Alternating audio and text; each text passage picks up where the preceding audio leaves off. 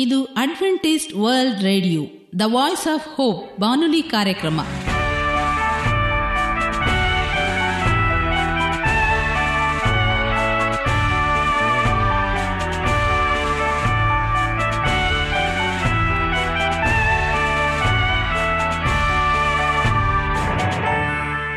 ನಮಸ್ಕಾರ ಪ್ರೀತಿಯ ಕೇಳುಗರೆ, ನಮ್ಮ ನಿಲಯದ ಕನ್ನಡ ಕಾರ್ಯಕ್ರಮಕ್ಕೆ ತಮ್ಮೆಲ್ಲರಿಗೂ ಆತ್ಮೀಯ ಸುಸ್ವಾಗತ.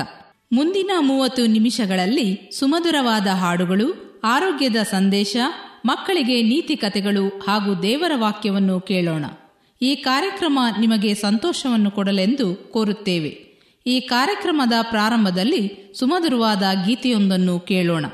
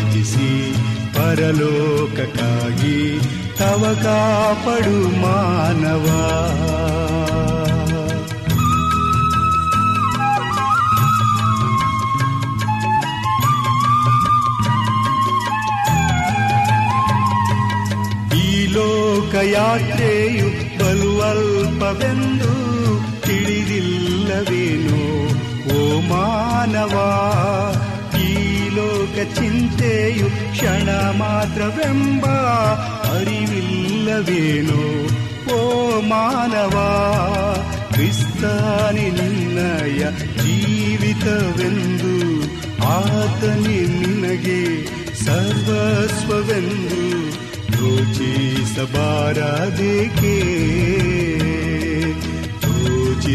ಯೋಚಿಸಬಾರದೇಕೆ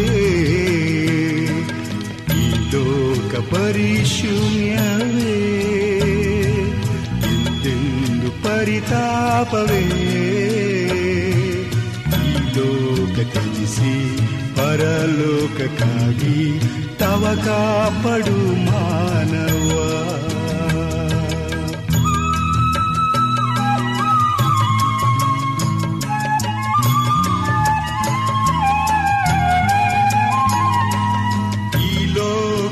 ಯಾತ್ರೆಯು ಬಲು ವ್ಯರ್ಥವೆಂದು ತಿಳಿದಿಲ್ಲವೇನು ಓ ಮಾನವ, ಈ ಲೋಕವೆಲ್ಲವು ಪರಿಮಾಯ ಎಂದು ಅರಿವಿಲ್ಲವೇನು?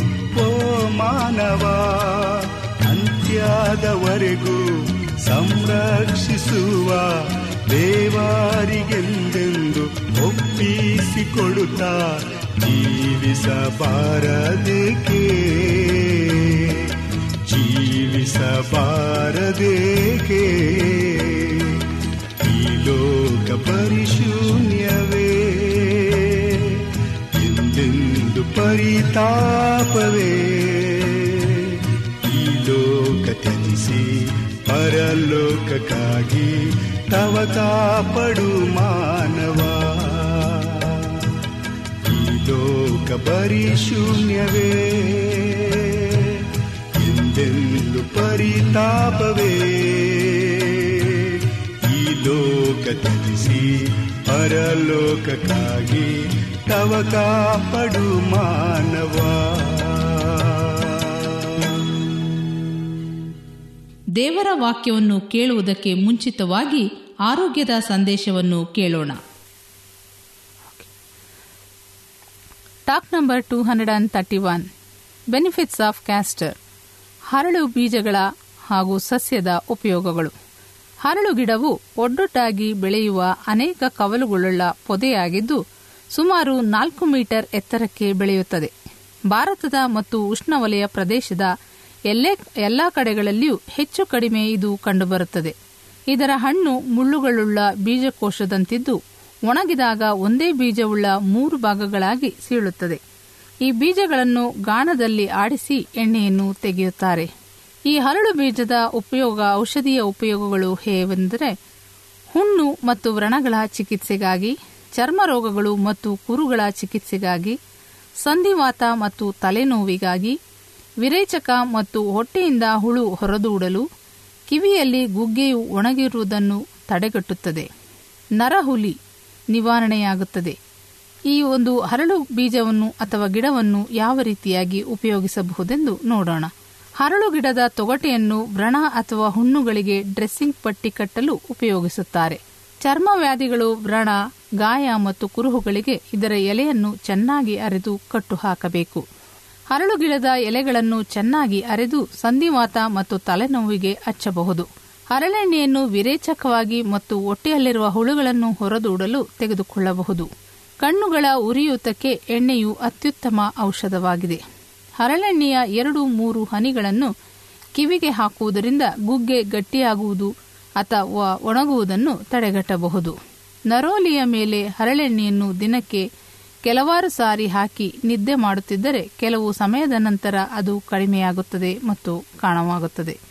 ಉಪಯೋಗಕ್ಕೆ ಬರುವ ಸಸ್ಯದ ಭಾಗಗಳೆಂದರೆ ಎಲೆ ಮತ್ತು ಬೀಜಗಳನ್ನು ಶರೀರದ ಹೊರಗೆ ಮೂತ್ರ ಮಾತ್ರ ಉಪಯೋಗಿಸಬೇಕು. ಎಣ್ಣೆಯನ್ನು ಹೊರಗೆ ಹಚ್ಚಬಹುದು ಮತ್ತು ಬಾಯಿ ಮೂಲಕವನ್ನು ತೆಗೆದುಕೊಳ್ಳಬಹುದು. ತೆಗೆದುಕೊಳ್ಳಬೇಕಾದ ಪ್ರಮಾಣ. ದೊಡ್ಡವರು ದಿನಕ್ಕೆ ಎರಡು ಟೇಬಲ್ ಚಮಚದಂತೆಯೂ ಮಕ್ಕಳು ಒಂದು ಟೇಬಲ್ ಚಮಚದಂತೆಯೂ ಎಣ್ಣೆಯನ್ನು ತೆಗೆದುಕೊಳ್ಳಬಹುದು. ನೆನಪಿನಲ್ಲಿಡಬೇಕಾದ ಎಚ್ಚರಿಕೆ ಎಂದರೆ ಹರಳೆಣ್ಣೆಯನ್ನು ಬಿಟ್ಟು ಈ ಗಿಡದ ಬೇರೆ ಯಾವುದೇ ಭಾಗವನ್ನು ಬಾಯಿಯ ಮೂಲಕ ತೆಗೆದುಕೊಳ್ಳಬಾರದು. ಇದರ ಬೀಜಗಳು ವಿಷಯುಕ್ತವಾಗಿವೆ ಎಂದು ಹೇಳಲಾಗುವುದರಿಂದ ಅವುಗಳನ್ನು ತೆಗೆದುಕೊಳ್ಳಬಾರದು. ಆದರೆ ಎಣ್ಣೆಯು ವಿಷಯುಕ್ತವಲ್ಲ. ಒಂದನೇ.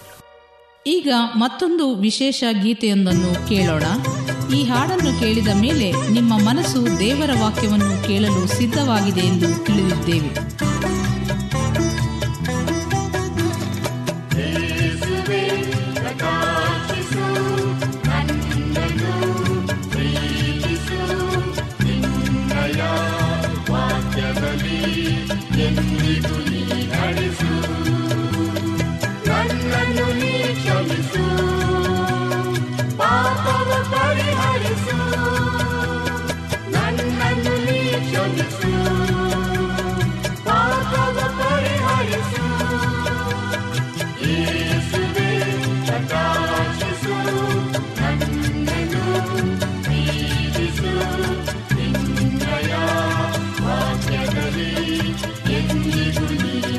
you.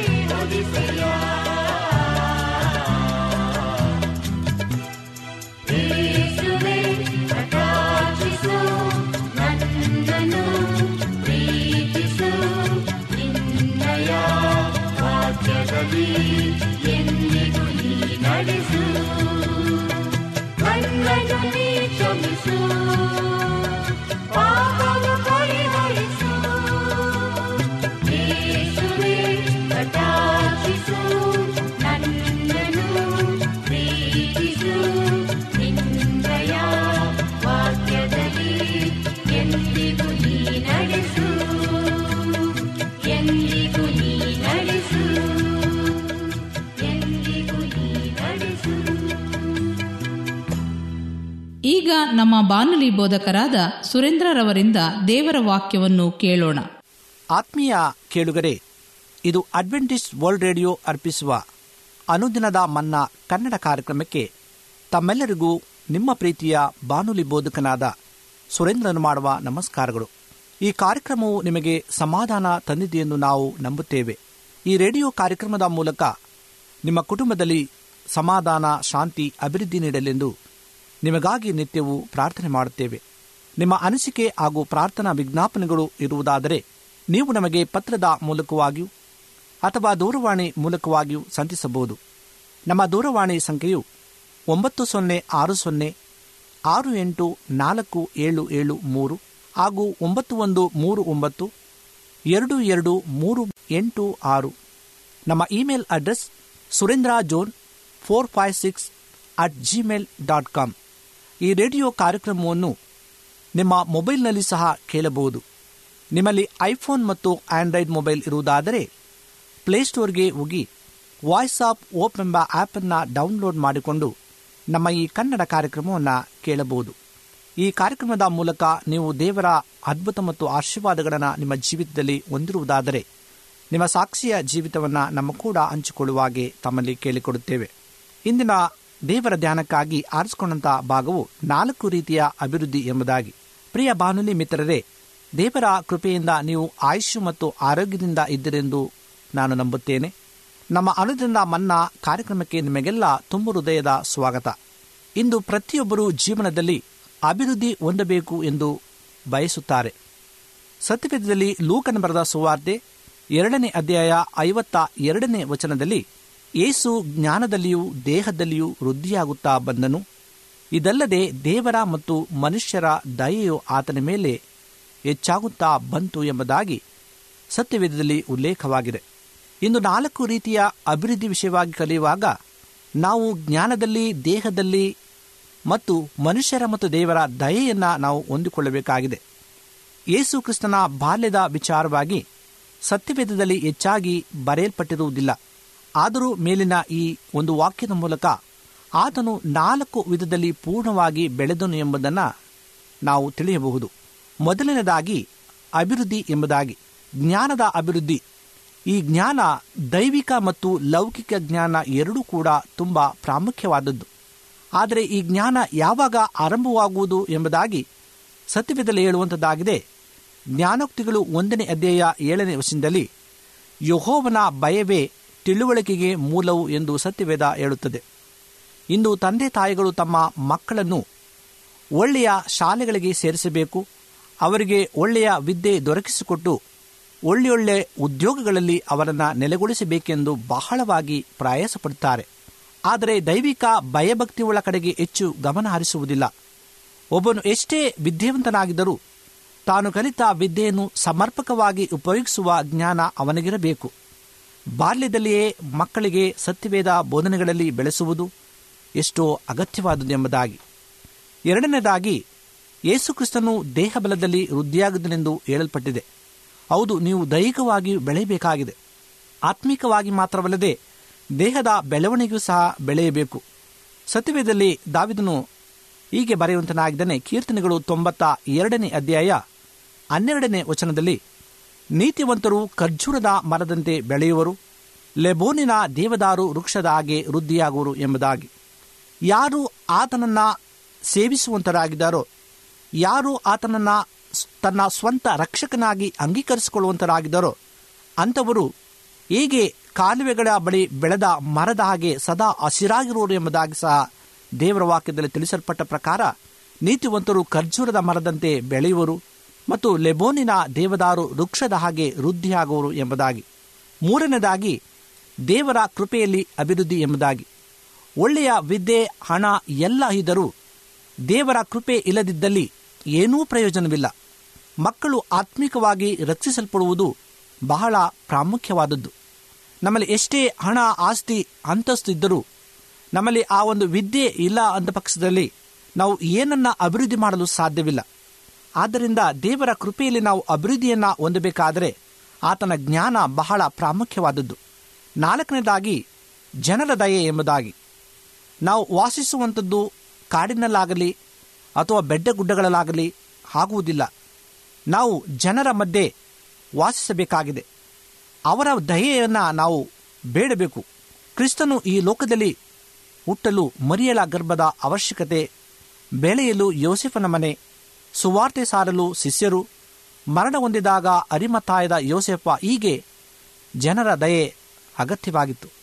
ಪ್ರತಿಯೊಬ್ಬರು ಸಹ ನಾವು ಜೀವಿಸುವಾಗ ನಮ್ಮಲ್ಲಿ ಈ ಒಂದು ಸಹೋದರತ್ವ ಜನರ ದಯೆ ಬೇಕಾಗಿದೆ. ದೇವರ ಕೃಪೆ, ಅಭಿವೃದ್ಧಿ ನಾವು ಹೊಂದಿಕೊಳ್ಳಬೇಕಾದರೆ ಜನರ ಸಹಾಯ ಸಹ ನಮಗೆ ಬೇಕಾಗಿದೆ. ಹಾಗೆಯೇ ನಾವು ಕೂಡ ಅಭಿವೃದ್ಧಿ ಹೊಂದಬೇಕಾದರೆ ಈ ಭೂಮಿಯಲ್ಲಿ ಜನರ ದಯೆ ಬೇಕು. ದೇವರು ನಿಮ್ಮನ್ನು ಈ ನಾಲ್ಕು ರೀತಿಯಲ್ಲಿ ಹೆಚ್ಚಾಗಿ ಆಶೀರ್ವದಿಸಿದಾಗ ನೀವು ಅನೇಕ ಮಕ್ಕಳಿಗೆ ಸಾಕ್ಷಿಯ ಜೀವಿತವನ್ನು ಜೀವಿಸಲು ಸಾಧ್ಯವಾಗುವಂಥದ್ದಾಗಿದೆ ಪ್ರಿಯ ಮಿತ್ರರೇ, ಇಂದು ನಾಲ್ಕು ರೀತಿಯಾದಂಥ ಅಭಿವೃದ್ಧಿ ಬಗ್ಗೆ ನಾವು ತಿಳಿದುಕೊಳ್ಳುವಾಗ, ಮೊದಲನೇದಾಗಿ ಜ್ಞಾನದಲ್ಲಿಯೂ, ಎರಡನೇದಾಗಿ ದೇಹದಲ್ಲಿಯೂ, ಮೂರನೇದಾಗಿ ದೇವರ ಕೃಪೆಯಲ್ಲಿಯೂ, ನಾಲ್ಕನೇದಾಗಿ ದೇವರ ದಯೆಯಲ್ಲೂ ನಾವು ಬೆಳೆಯುವಾಗ, ನಿಜವಾಗೂ ಸಹ ಈ ಲೋಕದಲ್ಲಿ ನಾವು ಜೀವಿಸುವಾಗ ದೇವರ ಆಶೀರ್ವಾದವನ್ನು ಹೊಂದಿದವರಾಗಿ ಆತನ ಜಯದ ಮುಂದೆ ನಾವು ನಿಲ್ಲುವಂತರಾಗಿದ್ದೇವೆ ಇಂದು ದೇವರ ಜ್ಞಾನವನ್ನು ನಾವು ಬೇಡಿಕೊಳ್ಳುವಾಗ ಆತನು ಅಂಗಿಸದೆ ನಮಗೆ ಕೊಡುವಂತನಾಗಿದ್ದಾನೆ. ನಾವು ಅಭಿವೃದ್ಧಿ ಹೊಂದಬೇಕಾಗಿದ್ದರೆ ದೇವರ ಜ್ಞಾನ ಅತ್ಯವಶ್ಯಕವಾದದ್ದು. ಆದ್ದರಿಂದ ಯಹೋವನ ಭಯವೇ ಜ್ಞಾನಕ್ಕೆ ಮೂಲವು ಎಂಬುದಾಗಿ ಸತ್ಯವೇದ ನಮಗೆ ತಿಳಿಸಲ್ಪಡುವಂಥದ್ದಾಗಿದೆ. ನಾವು ಆತನ ಭಯಭಕ್ತಿಯಲ್ಲಿ ಜ್ಞಾನದಲ್ಲಿ ಬೆಳೆದು, ಆತನ ಬರುಣದಲ್ಲಿ ನಾವು ಶುದ್ಧರಾಗಿ ಸಿದ್ಧರಾಗಿ ಜೀವಿಸುವಾಗೆ ಮತ್ತು ನಮ್ಮ ಕೂಡ ಅನೇಕ ಮಕ್ಕಳನ್ನು ಆತನ ರಾಜ್ಯಕ್ಕೆ ನಾವು ಸೇರಿಸುವಾಗೆ ದೇವರು ನಮ್ಮೆಲ್ಲರನ್ನ ವಿಶೇಷವಾದಂಥ ಕೃಪೆಯಿಂದ ತುಂಬಿಸಲಿ, ಬಲಪಡಿಸಲಿ ಮತ್ತು ನೀವು ಕೂಡ ಆತನ ಬರುಣದಲ್ಲಿ ಸಿದ್ಧರಾಗಿ ಅನೇಕ ಮಕ್ಕಳನ್ನು ನೀವು ಸುವಾರ್ತೆಯ ಮೂಲಕವಾಗಿ ಸಿದ್ಧಪಡಿಸುವಾಗೆ ದೇವರು ನಿಮ್ಮನ್ನು ಆಶೀರ್ವಾದ ಮಾಡಿ ಬಲಪಡಿಸಲಿ ಎಂಬುದಾಗಿ ಈ ನನ್ನ ಸಂದೇಶವಾಗಿದೆ. ದೇವರು ವಾಕ್ಯವನ್ನು ಆಶೀರ್ವಾದ ಮಾಡಲಿ. ನಮ್ಮ ಕಣ್ಣುಗಳನ್ನು ಮುಚ್ಚಿ ಪ್ರಾರ್ಥನೆಯನ್ನು ಮಾಡಿಕೊಳ್ಳೋಣ. ನಮ್ಮನ್ನು ಬಹಳವಾಗಿ ಪ್ರೀತಿಸುವಂಥ ಪರಲೋಕದ ತಂದೆಯಾದ ದೇವರೇ, ನಿನಗೆ ವಂದನೆಯನ್ನು ಸಲ್ಲಿಸ್ತೇವೆ ಸ್ವಾಮಿ. ಈ ಸಮಯದಲ್ಲಿ ಈ ವಾಕ್ಯದ ಭಾಗವನ್ನು ಧ್ಯಾನ ಮಾಡಲು ಕೊಟ್ಟಂಥ ಅಮೂಲ್ಯವಾದಂಥ ಸಮಯಕ್ಕಾಗಿ ನನಗೆ ಸ್ತೋತ್ರ. ನಾಲ್ಕು ರೀತಿಯಾದಂಥ ಅಭಿವೃದ್ಧಿ ವಿಷಯವಾಗಿ ಕಲಿತುಕೊಳ್ಳಲು ಕೊಟ್ಟಂಥ ಈ ಒಂದು ಅಮೂಲ್ಯವಾದ ಸಮಯಕ್ಕಾಗಿ ನಿನಗೆ ವಂದನೆಯನ್ನು ಸಲ್ಲಿಸ್ತೇವೆ. ಈ ವಾಕ್ಯವನ್ನು ಕೇಳುತ್ತಿರುವಂಥ ಪ್ರತಿ ಒಬ್ಬೊಬ್ಬನಿನ ಮಕ್ಕಳನ್ನು ಆಶೀರ್ವಾದ ಮಾಡು. ಅವರ ಜೀವಿತದಲ್ಲಿ ಕಣ್ಣೀರು, ಚಿಂತೆ ಇದ್ದಂಥ ಪಕ್ಷದಲ್ಲಿ ಸ್ವಾಮಿ ಎಲ್ಲವನ್ನ ತೆಗೆದಾಕಿ ಸಮಾಧಾನ, ಶಾಂತಿ, ನೆಮ್ಮದಿಯನ್ನು ಕೊಡು ರಾಜ. ನಾವು ಅಭಿವೃದ್ಧಿ ಹೊಂದಿ ನಿನ್ನ ಬರುಣಕ್ಕೆ ಶುದ್ಧರಾಗಿ ಸಿದ್ಧರಾಗಿ ಜೀವಿಸುವಂತೆ ನಮ್ಮನ್ನು ಆಶ್ರಯಿಸಬೇಕಾಗಿ ಬೇಡಿಕೊಳ್ಳುತ್ತೇವೆ. ಮತ್ತೊಮ್ಮೆ ಈ ವಾಕ್ಯವನ್ನು ಕೇಳುತ್ತಿರುವಂಥ ಪ್ರತಿಯೊಬ್ಬ ನಿನ್ನ ಮಕ್ಕಳನ್ನು ಹೆಸರೆಸರಾಗಿ ಆಶ್ರಯಿಸಿ ಬಲಪಡಿಸಬೇಕಾಗಿ ಯೇಸು ಕ್ರಿಸ್ತನ ಮುದ್ದಾದ ನಾಮದಲ್ಲಿ ಬೇಡಿಕೊಂಡಾಡ್ತೇವೆ ತಂದೆಯೇ. ಆಮೇನ್.